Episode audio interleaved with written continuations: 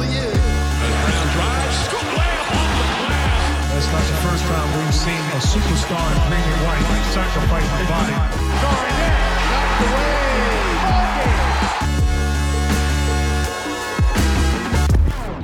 Hey, what's going on? Welcome into another episode of First to the Floor. Ben Vallis here. Thank you for joining us. Hope you're doing well. Alongside me, Celtics blog writer and columnist, and the world's newest Payton Pritchard stan. It's Wayne Spooney. Spooney, how's it going, man? I am not the newest Payton Pritchard stan. I've been a Payton Pritchard stan for a long time, Ben. Forgive but me. I'm I'm doing good, buddy. How are you? Doing great, doing great. It's uh, things are heating up here in Australia as we, we head into summer, and things are heating up with the Celtics as preseason is well underway. Uh, before we get into that, um, have you have you got a column coming out this week, Spooney, for Celtics blog? I do. I got the uh, my my new weekly column, the Three Leaf Clover, should be dropping tomorrow. Talking about Pritchard's playmaking, the triple P, Payton Pritchard playmaking, uh, Svi Mykhailiuk just knowing how to play offense, and in defense of Derrick White not making the top 100, where I put ESPN on a list, and it is a list you do not want to be on. Do you know who did make the top 100? Tobias Harris. Grant Williams. Uh, yeah.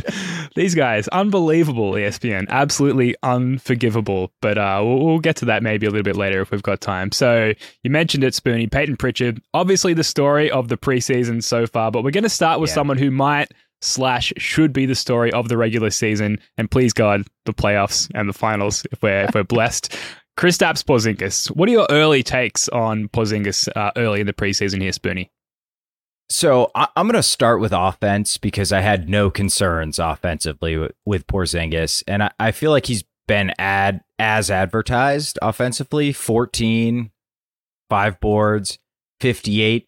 80% from three, which is probably unsustainable, but uh, it'd be great. yeah, it'd be great if he sustained it.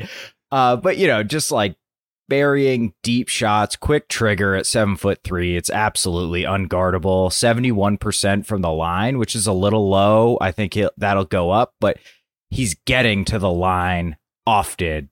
And last year, outside of the Jays, nobody on the Celtics got to the line. I'm pretty sure Horford took like 43 throws last Mhm. year. So um, maybe the one downside of his offensive game, three turnovers per game in like 20 something minutes, but you know, super small sample size. Not not real concerned about that. But I, I think offensively, it's everything we hoped and dreamed. Like he's flashing that mid post game. He had that insane like fake tripped a Philly defender, dunked on him, quick trigger threes. I mean, it's it's been basically everything. The pick and roll with him and the Jays in that first game just looked like unstoppable, especially with Tatum. Him and Derrick White seem to have some chemistry. And our offense seems to really revolve around him in a way I haven't seen since young Horford. Remember when we first got Horford and it was like Horford pick and roll, Horford handoffs? Like it was just Horford just had the ball. He averaged five assists a game, you know? Um, and that's what it feels like to KP. Like he's setting the down screen as the primary action. He's running the pick and roll. So offensively, it's been awesome.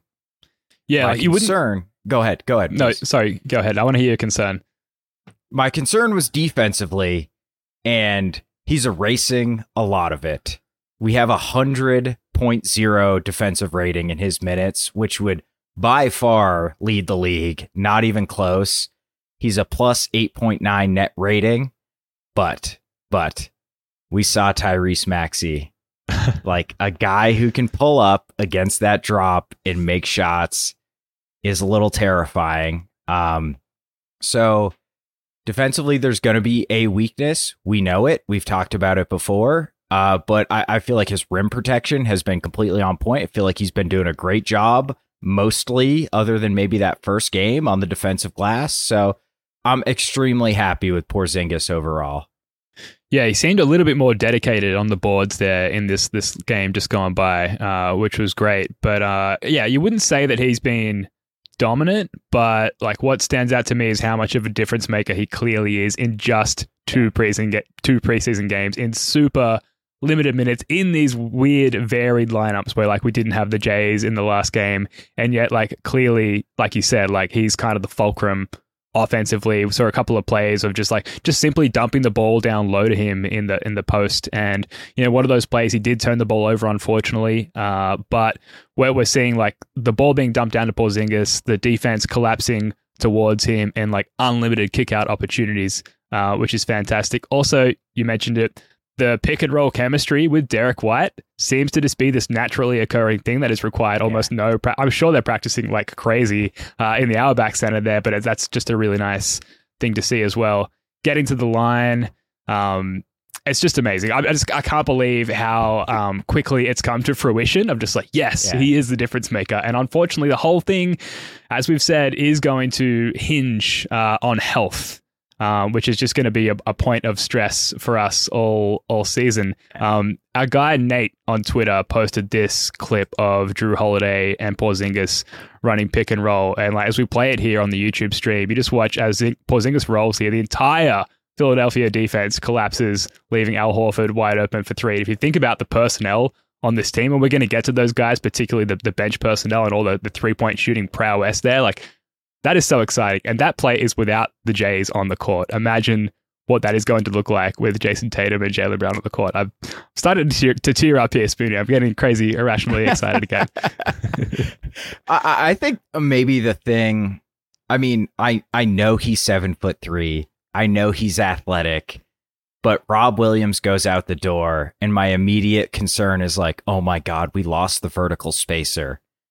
No, we didn't. We have a seven foot three dude who's athletic. Like that one handed alley oop dunk he took down from Derrick White in that first game was absolutely absurd. Like Mhm.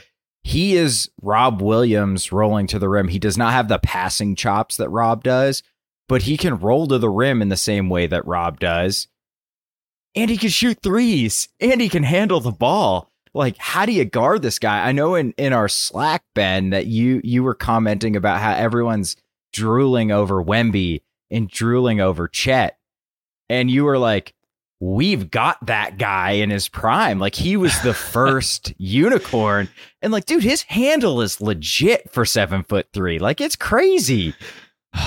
It's so good. We could just do the Porzingis pod, right? We could do an hour on Porzingis and how how hyped we are. Um, the last point I'll say is just it's so nice to have another guy with this much gravity, Jay's level Yeah. gravity on the court, and that that's really like the, the biggest contributing point to everything we're talking about, and you know why we can't wait to see a lot of sample size of, of Porzingis on the court with both Jays is because that much gravity among that uh, distribution of, of of individuals on the court at once is the recipe for a spicy, spicy offense. And we've seen that um, really like top to tail as far as the lineup is concerned. Um, the ball movement's looking really impressive so far, but we saw that with early Mazzulla ball last year, so we don't want to overreact to that. Even though I already have in our Slack, as you've you've Yep. pointed out there, Spoonie.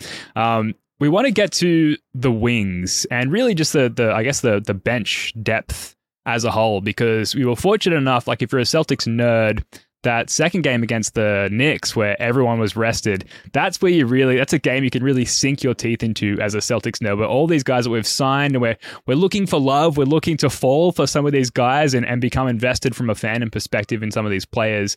We we got to see a good chunk of them and you know some are great. Some were not so great. Some, in Delano Banton's case, were great one game and terrible the next. Yeah. So, Spoonie, you had this great idea to to rank the wing depth on our bench on this podcast. So, I want to throw up to you here to, to kick this one off.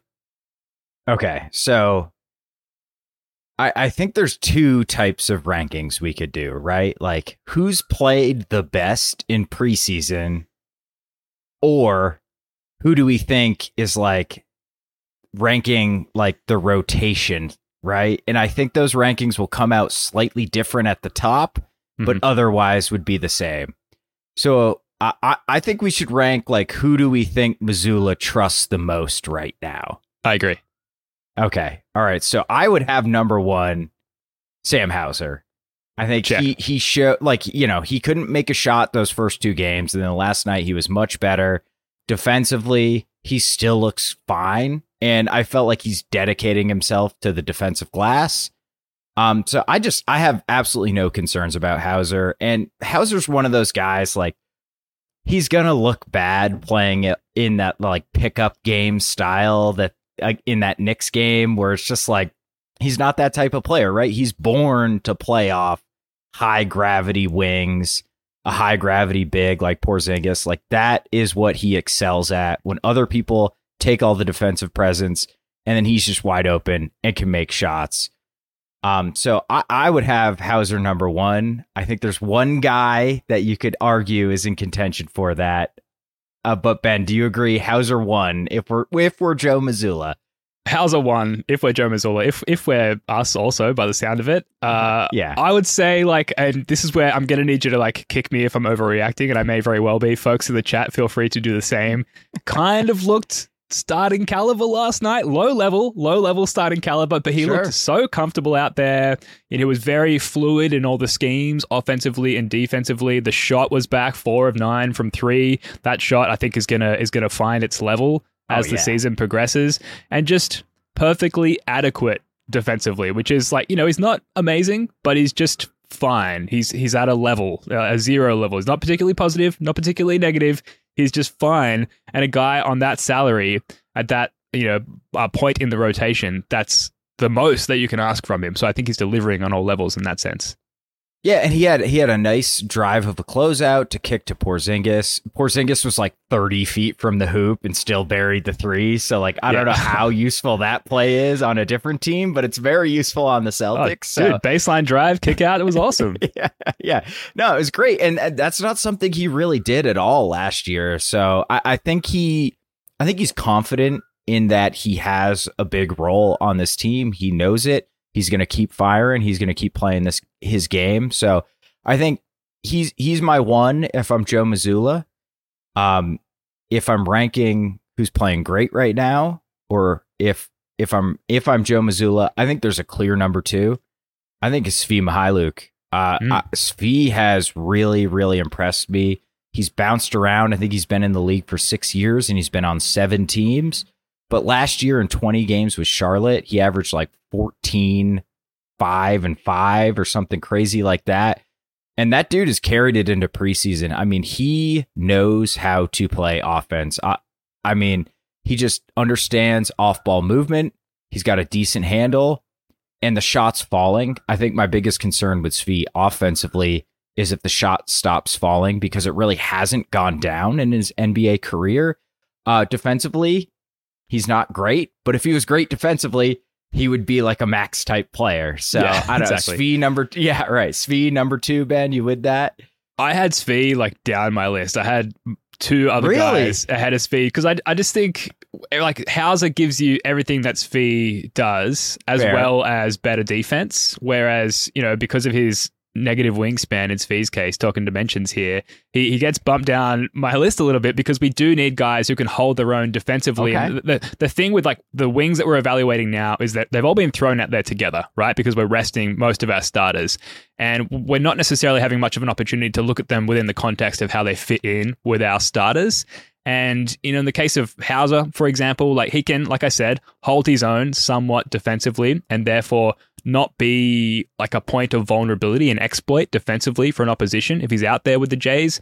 Svi is exploitable defensively, which is why I was looking at guys like Lamar Stevens and even, dare I say it, Delano Banton ahead of Svi because at least he can they can hold themselves defensively because they're going to defer to the Jays and Porzingis offensively anyway. Does that make any sense? So yeah, no, no, absolutely it does. Right, you're looking for a mix of skills off your bench. I, I think you know we we talk about it before. Is like you don't you don't want guys who are a C minus at everything on your bench because they're not good at anything. You want Hmm. guys who fit into a specific role. You want guys who fit into a specific scenario. Um, and you know, I, I think you can make the argument if Hauser's just kind of a better version of Svi. I think Svi does different stuff offensively, but if he's playing with the Jays, he's not going to have the ball in his hands like he has Sure. these last two preseason games, right? So I think that's a great argument. I think you convinced me, but who would you Uh-oh. have it to? yeah, no, I, I- I'm I'm with you. I think if I'm Joe Mazzulla, I think Svi's below at least one of the other wings in that case. But who would you have it to? Well, f- before I give you that, the, the I think my Okay. main counterpoint to myself myself on Svi is that if if you are an elite kick out option, which Svi so far has been this preseason, like that's probably the most value that you could add to the J. Yep. So that's where I would t- sort of throw him up my list a little bit. But then again, Hauser's giving us that. So I, I think um, there's some redundancy there in Svi's case. I actually had, and this stock has taken a dip in the last couple of days. Lamar Stevens, the three point Mm. shot, it's not there. He can get to the paint. He's demonstrated that little free throw line pull up J. Defensively, particularly one on one, pretty solid. Team defense, and this is the, the same for Oshae Brissett as well. Very confused so far when it comes to switches and and, and sort of schem- schematic defensive actions. But you know, is is a good, solid, uh, physical body out there. Great dimensions. Um, and I, I think you know we talked about that redundancy between Hauser and Svi. So I've got to throw Lamar Stevens up there just because of the defensive versatility that he brings to the team. I'm willing to have this I- argument shut down. I I absolutely love how in on Lamar Stevens you are, Ben. I think starting I- to regret it a little bit. I said I said it when we were on the playback. I was like, I love this take for you. Um, so I, I would take a little bit of issue with Brissett being confused on defense. I think he was definitely that first Sixers game. I think he's started to figure out, figure it out uh, defensively. Started to find find the scheme. Um, even last game, he was pointing to Pritchard at times, being like, "Get down there, get to the switch, get to the corner shooter. That's your responsibility, not mine." So I think Brissett seems like a quick learner defensively. Uh, I think him and Stevens, you can make an argument for either of them. Um, Agreed. If you're going to put them above S- uh, Svi, I, I would probably lean Brissett personally, just because like he has some history of making threes. but if Lamar's shot starts going down, it doesn't even have to go down a lot, just like 33, 34% from three. He he's a better player than Brissett in that case. Like he his handle is like sneaky good, man. Like he's throwing behind the backs, he's getting into the paint. He's Mhm. dropping like these little followays in the lane. I'm like, who is this man? Jaylen Brown? I, I was shocked at like Lamar Stevens' ability to handle the ball. Um, I think Brissett reads the game really well, though. Um, like he knows when to drive, he knows when to cut, and he, I think he's figuring out the defense quicker than Stevens. Um, but I, I think they're mostly interchangeable at this point. Uh, Brissett's taller, Stevens like 30 pounds or 20 pounds heavier. And you saw Joe trusted him to play center in that first game, which actually worked really well. Uh, and they both get their nose in on defense. They both want to rebound. They both play really hard. So they're, they're super similar players. Steven's skill level maybe a little higher. Brissett's reading of the game maybe a little higher. So it's just kind of whatever you need in in that particular uh, scenario on the court. I think. Por qué no los dos? Why not both? Why not? yeah, why- exactly. We, can, we have, we, can, have roster we can room. keep them both. Yeah, we got plenty of room. both very versatile. Uh, apologies Yeah. for the Australian accented Spanish there. I don't even know if that was accurate. Uh, I I got it from a burrito ad from 10 years ago. You did nail it. You nailed it. Yeah. Thank you. Um, maybe something that does tip it in the favor of Oshae Brissett. He's got the YouTube channel, as Spoonie's cat That's makes true. an appearance for everyone's uh, bingo card there. He's got the YouTube channel, and I've I've seen and and looked on with a lot of envy for other teams with players sort of midway around the rotation who have these great, really well produced like vlogging platforms on YouTube, and it just gives you this insight into the team that you don't get. Obviously, we're talking way off the court at this point, but the the fact that Oshae brings that to the table from a fandom perspective, suddenly we've got this new insight into the team that we never had, and for him to stick on the roster and con- continue to put out those productions all year, and hopefully into a, a deep playoff run and a championship, dare I say it? Um, that's that's a great addition to the team. So I, Sure. maybe if you forced my hand, as much as I've been high on on being an advocate for Lamar Stevens, maybe we've got to go Oshae in this case. Um, who did you have next? I, I think it's got to be Banton after Mhm. those guys, and and in fact, I I think you could make an argument for Banton over a few of these dudes just because he's so different. Mhm. Uh, I think it depends what you're looking for. His pop off the dribble, he's he's got a little more. His, his first steps quicker than I than I thought in the half court. Uh, and like having a dude with an elite level handle at six seven is just a bizarre skill. uh, that I, that I think teams aren't really prepared for when you go to the bench, and just being tall defensively helps. Like if you can run him at point guard and have a six foot seven point guard, and then you know that that can help Pritchard too, who's kind of more of a shooting guard in some ways. Uh, so he can play next to Pritchard and kind of handle the primary ball handling duties and then guard up to the shooting guard while Pritchard takes the point guard. So he's a nice fit with him off the bench. Um, so I, I but personally, I would have Banton as a pretty clear fifth, uh, just because we need shooting off the bench and he We just do. cannot shoot the ball. Uh, but I I don't know. I he's had a weird preseason. He seems like he might be incredibly inconsistent, which might just be a thing for his career. But hey, coming from summer league, I expected this dude to get cut, and he might Yeah. make his way into a, in a into a roster spot. he he may well make his way into a roster spot, and I had him Yeah. getting cut as well, or most likely to be cut. But Yeah. you know, if he he is wildly inconsistent, that's like the biggest detractor. He's so good at his best, and he's so bad at his worst. Like worse than the other, the next worst player on the team by far, which is what got him pulled out of the game uh, last night by Mazzulla.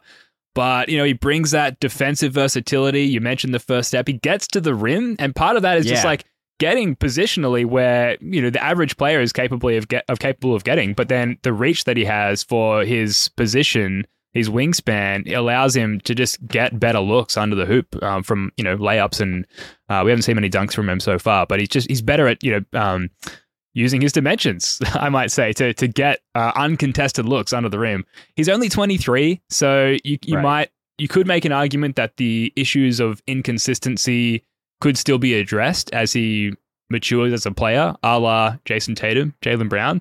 Um, and if he were any more consistent than he currently is, then we wouldn't be able to afford him. So that's kind of what you get Right. at this price point. So I, I'm very high on Banton at this point and high on his potential. Um, but then again, we're gunning for a championship this year, Spoonie. Like, do we want to gamble on a guy like Delano Banton getting as good as we need them to get throughout the course of the season?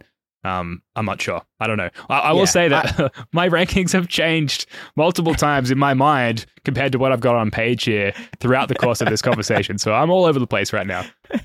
Yeah, I, I think you're right that Banton clearly has the highest ceiling of any of these guys. Like, dude, if he just starts to shoot the ball decently, he's going to be insane. Like, he will be a really, really good player if he can be kind of like a an actual off ball three and like his ability to drive in his first step, attacking closeouts, will make Stevens and Brissett look like me and you out there. You know what I mean? Like he's Mhm. just he's just so much more explosive than those guys. Um, I think they're both better defensively, but again, like he's a big wing that doesn't get blown by every single possession. So he's it's not like he's a bad defensive player or anything like that. So um yeah, Ban's just a weird he's a very unique player in a lot of ways. You just don't see a lot of guys like him out there. Like is could he be Shaun Livingston? I don't know. Maybe. I don't know. That's what makes him so intriguing. Right. So, right. so we've kind of touched on all of the names here, and it's been a bit of a shuffle as far as the rankings. So I guess just trying to to aggregate everything. The first couple of name, names mentioned were Hauser and Svi. So that clearly shooting with like even just a lick of defense. That Yeah. clearly seems to be between you and I the priority off the bench. So Hauser and Yeah. Svi, and then it's kind of Lamar Stevens, Delano Bant, and Oshae Brissett in terms of the hustle plays, the defensive versatility. In Delano's case, the ability to get to the rim for someone of you know at his position. That only leaves one more name, Spooty. Walshy. Jordan Walsh. Yeah. uh, I, I think, like, look, clearly Joe doesn't trust him, which is fine. He's, uh, is he even 20 yet? I, I'm not even sure he's 20 yet. Um, I will say when he's played, the flashes are there. Like that strip and layup he had, I think it was against Julius Randle too, was absolutely gorgeous. I can hear your mouse clicking, so I'm assuming you're about to run it, Ben. So No, not, I don't have it. Oh, you don't have it? Okay.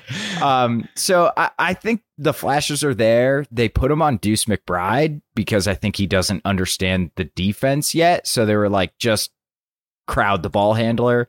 Mhm. He got burnt a couple times. Deuce McBride, proud of West Virginia. So shout out WVU, Deuce. Uh, but he also was all over Deuce on a couple possessions as well. I thought he did a really good job, but I, I just think offensively he traveled a couple times, although at least one of them was not a travel. Uh, so he's just raw, super, super raw. I would be shocked if he's a contributor this season, but I think he's shown enough to make me very encouraged about his career going forward. Yeah, that's my landing point as well. Encouraged about what's to come, but he's a green banana, w- well away from being ripened and, and ready for eating and devouring Right. at this point. Uh, apologies for that analogy. Uh, yeah, he's had some great moments, some great moments of individual defense. I love that he is almost uh, incapable of being beaten off the dribble. Like he's he's great at recovering uh, if he does lose his man momentarily, but you know. I'm I usually do a pretty decent job of um like block reading the screen and interpreting what kind of defense we're playing, whether it's a zone and then what type of zone or man to man. And with Walshy out there, he's so all over the place that I, I lose that ability. He's so out of position. Yeah. He's got no idea what's going on. that It's impossible to sort of understand team wise, you know, what we're doing defensively. So he's got a long way to go, but he does have those instincts. So he will pick that up. 100%. Uh, and then at the rim as well, he's got some nice touch, which, which I think you mentioned. So, you know, the, the potential's there. We still love Walshy. There's no love lost for our, our mate Jordan Walsh. Um, he's just got such a long way to go and just a, a bevy of talent ahead of him as far as like cracking the rotation. So uh, it's going to be a fun year for Walshy in Maine. Um, should we get to our guy, Payton Pritchard? Let's do it. Let's All do right. it. Let's swing to PP here. Coming up next. One on the clock for Pritchard. Got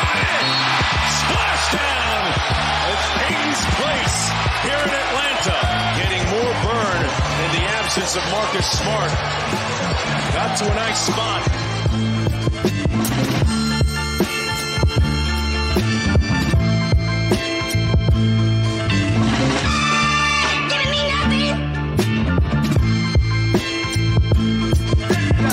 You Never are listening.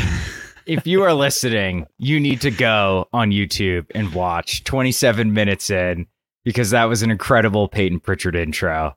It's my best work to date, I think. uh, look, what I said about our wing reserves is that like they've all been out there together, and we haven't had a lot of sample size Mhm. of like of them playing with the Jays.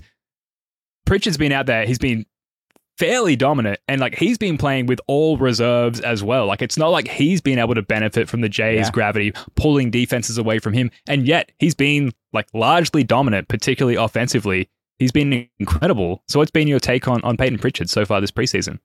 Yeah, I mean, he's averaging 21.3 and four assists. So uh he's shooting 42% from 3 on 10.3 a game, which is absolutely absurd. But I think the most impressed I've been with Pritchard this year is that his assist percentage last year was 15.3%.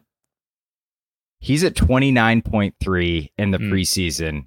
Um so it's just absolutely kind of a different player if you're up that high in assist percentage. Like if you're shooting at an elite level and you're playmaking at that high of a level, I mean, you're you're just a different guy.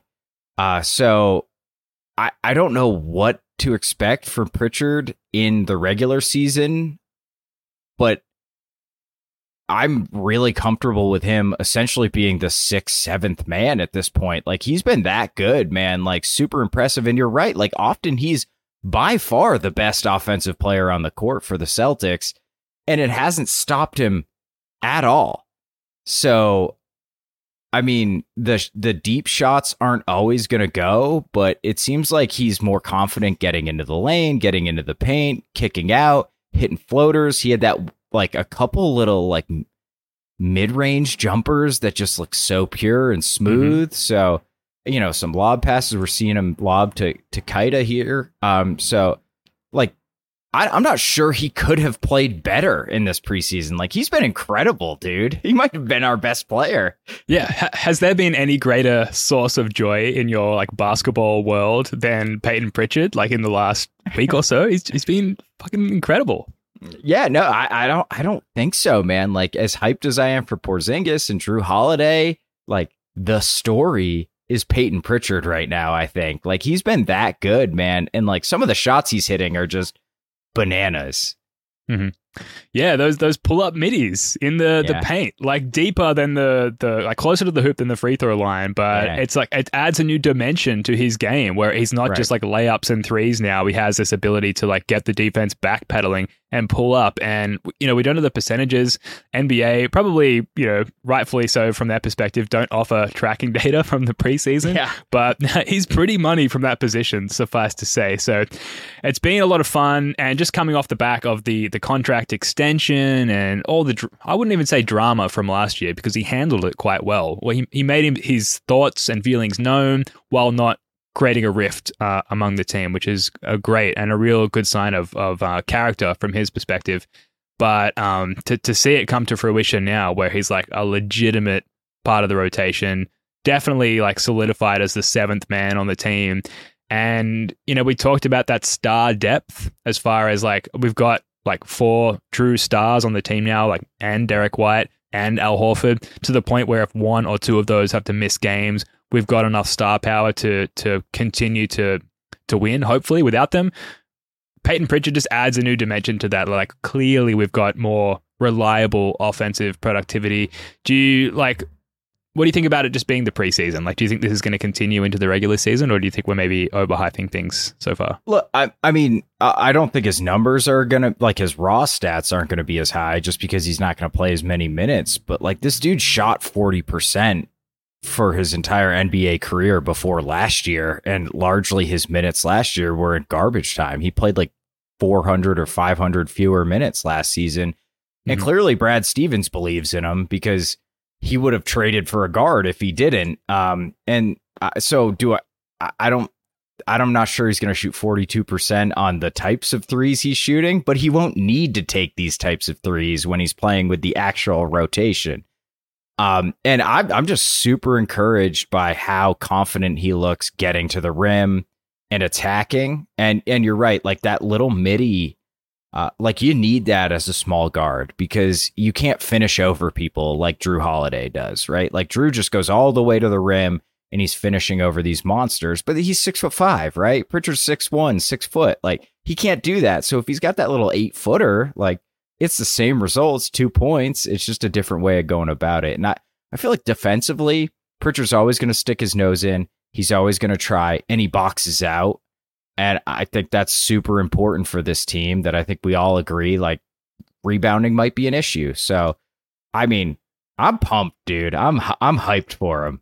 Yeah, especially regular season. Defensively in the playoffs, like he's going to get played off the court. He just will. But, you know, regular season, he comes in with that energy. He's picking up guys full court. He's a, you know, a, a spacer for the Jays and for Porzingis as well. Like he's going to be critical throughout the regular season. And I think he's going to have some nice glaring playoff moments as well if all Sure. goes well. So very excited. You mentioned as almost part of a, a perfect segue there, Spoonie, Jrue Holiday, another point guard who plays for the Boston Celtics, recently acquired. He's played two games now, one off the bench, one in the starting lineup. Hasn't exactly dominated, but I think with Jrue, like it sort of comes down perception wise of like how he's performed so far, of what your expectations have been of him early on. So, what are your takes on Jrue Holiday's early performances as a Celtic? Yeah, it it kind of feels like he's just trying to fit in. You know what I mean? Like he's not trying to dominate the ball. Like he's going from essentially being the second option in Milwaukee for the last 2 years because Middleton hasn't really played. Um and now he's the fourth, fifth option at times. Uh so has not blown me away, but he's had those moments. Uh he had a couple drives last night where it was just like classic Jrue Holiday, where it looks like he's going in slow motion, and then all of a sudden he's past somebody and laying in with his left hand, uh, shooting forty three percent from three, which is like what I think is probably the one of the most important stats for him, considering who he's going to be playing with. Hasn't attempted a free throw.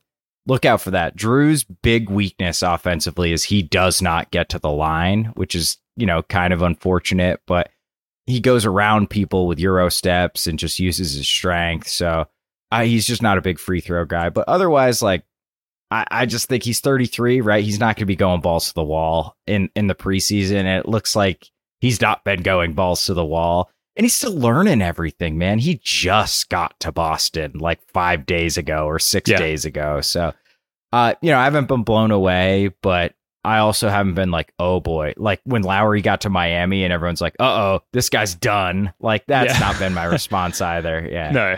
Do you uh do you give him a pass? Uh, just in general, like given everything he said, like given he's he's barely been in Boston for that long, and yet, you know, he was quite productive in limited minutes in this game last night against the the Sixers. He does seem to be kind of like Porzingis as well, like ramping up productivity wise and and fit wise as we sort of gradually integrate him into the team. But the way that I look at Holiday so far is like I just give him a pass for for everything because it's just going to take time. Yeah, I, I think so. And I I just think like if this were the playoffs, like he would be going all out and he would be a complete game changer for us. And that's just not going to happen in preseason. So I'm totally fine with Jrue. I've got absolutely no concerns. I think we're good. Like I said, athletically, he looks the same. Defensively, he's going to be everywhere. Um, and he's just got to learn what he needs to do, what he needs to give this team when he's, you know, the fourth, fifth option. Agreed. I look forward to just the the day where he's fully integrated and like the the Brad Stevens image is fully actualized and realized. Uh, do you have like a, a point in the regular season that you sort of predict that to to happen by? Is it sort of ten games, twenty games? How long are we going to have to wait? I guess is I, I almost asking. said I, I literally was thinking Christmas Day. Christmas Day. I just it feels like not that he'll be bad before then, but it just feels like by Christmas you've really kind of got your team together and you understand schemes on both sides and the chemistry's had time to it takes a while to learn how to play with somebody, man. It really does. So, um, like you think about it, when we had that huge turnaround under Udoka, it came like January 6th or so was that last loss against the Knicks when Barrett banked in that three, and then they took off. So I, I think, yeah, probably Christmas before it's 100% incredible. Like we're spoiled by that Kyrie S my D era when they went like 17 and 2 or whatever it Yeah. was. But I think it'll take a little bit. I mean, we're going to be really good before that. But I think truly to be like, wow, Jrue is tr- like really integrated in this team and understands both sides of the ball. It's going to be December, I would bet. Where where are you feeling? You're you thinking like November 10th? I hope. I hope it's like game Yeah, one against too. the Knicks. But I think I think you're right. I think Christmas is um sort of like a, a a modest and and generous period of, of ramping up for Jrue Holiday. The difference between now and two years ago, I think, is the team is just so talented. They just got so many Yeah. individually high talented players and guys like Tatum and Brown who have been with the team and, and played under Mazzulla for long enough that we- we might still win a shitload of games regardless of the ramp up for, for Jrue Holiday. So Yeah. we, we might get the best of both worlds in that sense. Shifting to another point guard, this time for the opposing team, the Sixers. Ugh, I hate the Sixers. Should we be terrified of Tyrese Maxey? Because he has been um, ridiculously productive against our new look team so far in the preseason. Is that something that we should be concerned about going forward? So I, I think the one thing about the Sixers that I've not heard, like we've all been preying on their downfall. We've all been digging the grave, burying them with this heart and stuff. But like, there is a chance that Maxey just turns into a next level of player, right? And oh boy, kind of looked like it might be happening, and that would be absolutely fucking terrifying, dude. That would be not good, right? Like, are you scared of him? Because I'm I'm worried. I mean, I'm not worried about like playing them in the playoffs, but like if he keeps playing like that, I might be. I'm scared of him individually. I just can't be scared of the Sixers as a whole. There's just too Yeah. too much going on wrong under the hood there for the 76ers and with the Harden situation and Embiid cresting over age 30, which for a person of his size is a significant age milestone to reach. As a as a whole, I'm not concerned about the Sixers, and so I kind of look at it as like, and this is probably a sign of how like pathetic the Sixers are in my mind. I look at it as like, good for you, a nice little win here. Like, oh, you got something out of the process, but like all in all, overall, like it's not going to be enough to get over the Celtics, let alone the Bucks, maybe the Heat, the Cavs, etc. So, what's more concerning to me is the player archetype of Tyrese Maxey, and you look at the Donovan Mitchells of the world, the Damian Lillards. Yeah. it's it's that player archetype that we're going to have to be concerned about, like um, point guards or, or crafty two guards who are really crafty with getting around screens and, and finding space, particularly when your bigs are, are playing in drop, which is what Al and Porzingis are going to be doing all season long, all playoffs long. Us giving up those looks to guards of that caliber, and there's so many of them along the around the league because we sort of had a point guard renaissance in the last five to ten years or so. That's really concerning to me. But then the one thing that negates that, Derrick White, Jrue Holiday, incredible screen navigators. Maybe that negates the the vulnerabilities that we give up with our drop defense and our less than speedy, less than fast footed uh, bigs there. So we'll see. Yeah, I, I think you know, we're just going to know going into the season that's the type of player we've got to be worried about. Unfortunately, there's some teams in the East that have those guys, but ultimately, like, it takes a lot for one of those dudes to win a game by themselves. Yeah. You know, it, they they really have to make a ton of jumpers, and that's really hard to do off the dribble for four games in the playoffs. So, yeah, maybe we might lose a couple games, but I think on balance, what we're betting on is that like White and Holiday are going to get over enough screens. We're going to be able to mix up the coverages enough, and they're just going to miss sometimes. Um, so yeah, a little scary. I mean, Dame Lillard in Milwaukee, don't love it, Nope. but yeah, that's where we're at. That's where we're at. I'm, I'm, I'm sure for all the don't love it points that we can make about Tyrese Maxey and Dame in Milwaukee, they're probably thinking the same thing about Porzingis and Jrue Holiday in Boston as well. So it Yes, goes it goes both ways and potentially in our favor, albeit you know we are very biased Celtics fans. Um, moving along, are you worried about Luke Kornet? Because I am concerned at this point because he has been bad in a word, very, very, very bad. I'm I I I don't I feel like I've been on this take for a while. I'm not a Luke guy. I never really mm-hmm. have been a Luke guy. Like he's fine, I guess. I mean, I worry that like we kind of threw the change up at teams last year and it was like, oh, Luke Kornet's playing. Oh, we have zero tape on this guy because why would we bother? And he was like good enough. Uh so yeah, I, I guess I'm extremely worried about not having a third big that I'm confident in. But how many teams have that? I guess is the other, you know, the other side of the coin. Yeah, I mean, how much is he really a third big though? If we're potentially going double big, you know, if we're potentially playing so much Al and so much Porzingis, even if we don't go double big, that we like have a legitimate reliance on a third big, say fifteen to eighteen minutes per night. That's terrifying when you attribute that to Luke Kornet. Like, so I am a little concerned. Neemias Queta, I don't know, like it's preseason. He has a lot of faults. Are you beginning in your mind at least to favor him over Luke Kornet? No, I think uh, so. Okay, I, I just like I am. For some reason, I've had like an interest in Queta since the draft. I caught you know some of his Kings games. I caught you know I I like looked into him during the draft because I, I can't even remember. I think it was three years ago. We had a pick and he was projected in a mock for us. So I looked into him like off. Uh, he he's kind of like Luke in a lot of ways, where he's just like he's just big, and that's like the best thing about him is he's really really big.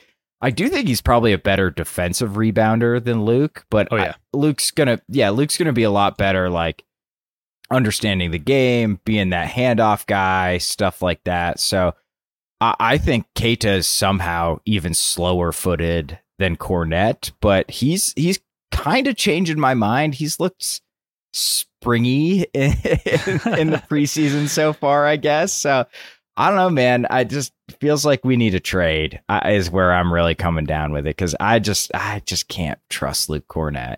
Yeah, feels like a deadline deal at this point. I think we're, as far as Kornet's concerned, we're going to give him a lot more rope, at least you know going into the early stages of the regular season, and we, you know, we've got more picks. We've got that trade a player exception. We've we've got maneuverability, and that seems to be the the most fillable uh, and urgent position of need for the Celtics. So we'll see. We're going to wrap up on this. Is Jaylen Brown underrated at this? And is it time to reset the conversation around Jaylen Brown and Spoonie? Correct me if I'm wrong, but you have written or are in the process of writing something about this? Yeah, so I I'm writing a deep dive. If you ever watched the Spoonie Celtics show, um, show. years ago, uh, yeah, yeah, it's a it's a underground classic, cult cult classic. Uh, I did a deep dive comparing Jayson Tatum to elite wings, and it's a really deep statistical argument. So I I'm doing that with Jaylen Brown right now with Donovan Mitchell, Zach LaVine, and Anthony Edwards because they have similar assist percentages and similar usage percentages. So, uh, but I, I added this to the run sheet because back in the let me take you back to the late 90s, early 2000s. Please. Allen Iverson was like the most celebrated player in the league, and he shot like 40% from the floor, like and under 40% multiple years and we celebrated him because he scored a lot. And then the advanced stat revolution, we understand efficiency, three point shooting, and we've gone like the pendulum has swung all the way to the over, other side. But I think we've kind of lost the plot a little bit. Is like if you are good enough to score one on one against people often and efficiently, like Jaylen can, even if you're not great at anything else, you're super good at basketball. Like you're you're one of the best players in the league. And Jaylen Brown is one of the best players in the league. I've I've seen people be like, he's our fifth best player. He's our fourth best player. No, he is not.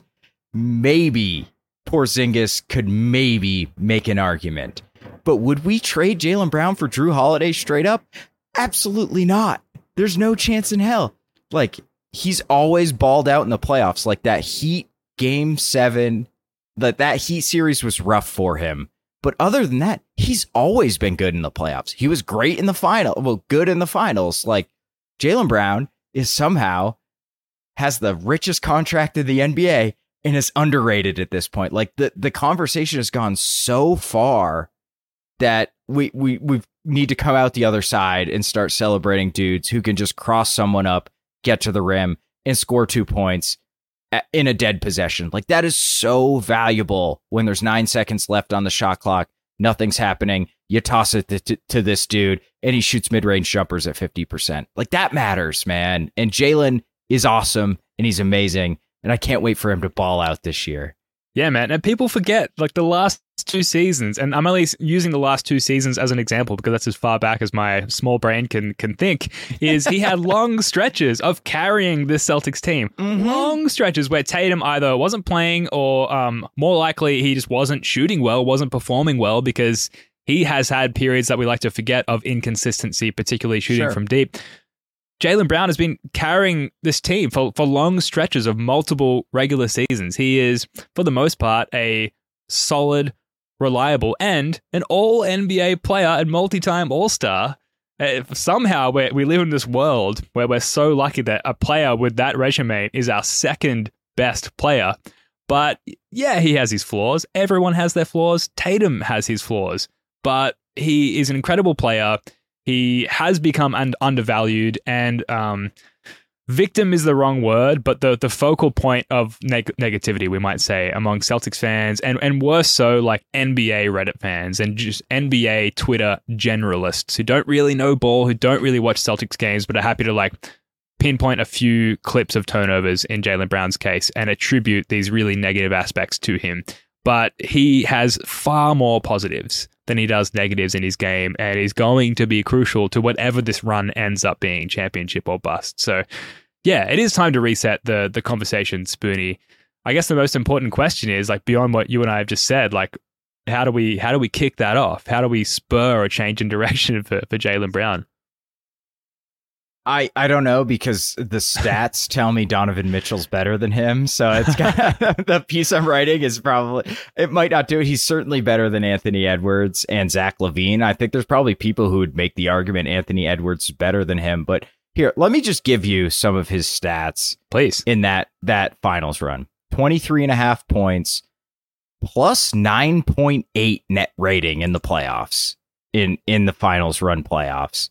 57.4 true shooting percentage. So like league average is right around 57% in the regular season. Defenses get better, efficiency drops in the playoffs. So above average efficiency, 23 and a half points per game, and we were plus 10 per 100 with him on the court in the playoffs. Like, that is not the trappings of a dude who is overrated and the 40th best player in the league. That is a dude who's sniffing top 20, right? And that's what Jaylen is. He will probably never be more than that, but that's okay because we got a dude who's top 10. You know what I mean? Like he's Yeah. a perfect second banana. He's awesome. And the way he's been talking about playing defense this year has got me really, really excited because I think that's where he needs to turn it around. We talk about, oh, stop the turnovers, you know, play make more. That's just, he's just not going to be that guy, but he can concentrate on defense and become sort of that Klay Thompson type where he's a lockdown defender and a great individual scorer. And then all of a sudden, like this dude is going to be incredible. Like he's going to be a net rating monster, which he's never been in his entire career. So cannot wait. Totally. And it's weird how people get caught up on the contract situation, but they do so relative to the NBA financial landscape of the last five years. What you need to do is look at it relative to what the NBA contract financial landscape will be Right. in the ensuing five years, the duration of the contract. And it's only going to be a small matter of time until, compared to other players of his caliber, like Jaylen Brown's contract is going to look completely standard, a cookie cutter NBA contract. So keep that in mind next time you're using his contract as an argument uh, against Jalen Brown. All right. Good times. We kept it under an hour, Spoonie. That is going to do it for this one. Thank you so much for joining us. By the way, uh, first of all, if you're watching on any of the CLNS channels, head over to the First of the Floor YouTube channel, subscribe. You know, the more subscribers we have on the channel, the more clout we have when reaching out to potential guests. So, any subscribers and, and reviewers and commenters really help with that side of the game for us. It's a pretty competitive landscape there in the Celtics podcasting game. Also, this is your last chance to enter our five star Walshy campaign. To enter, leave us a five star rating and review on Apple Podcasts and let us know how to contact you. Extra points for humor there, and we'll do the draw uh, a week or so from now, and the winner will get their very own Walshy jersey in the mail. Spoonie, love your work, mate. We'll be back early next week. Until then, go Celtics.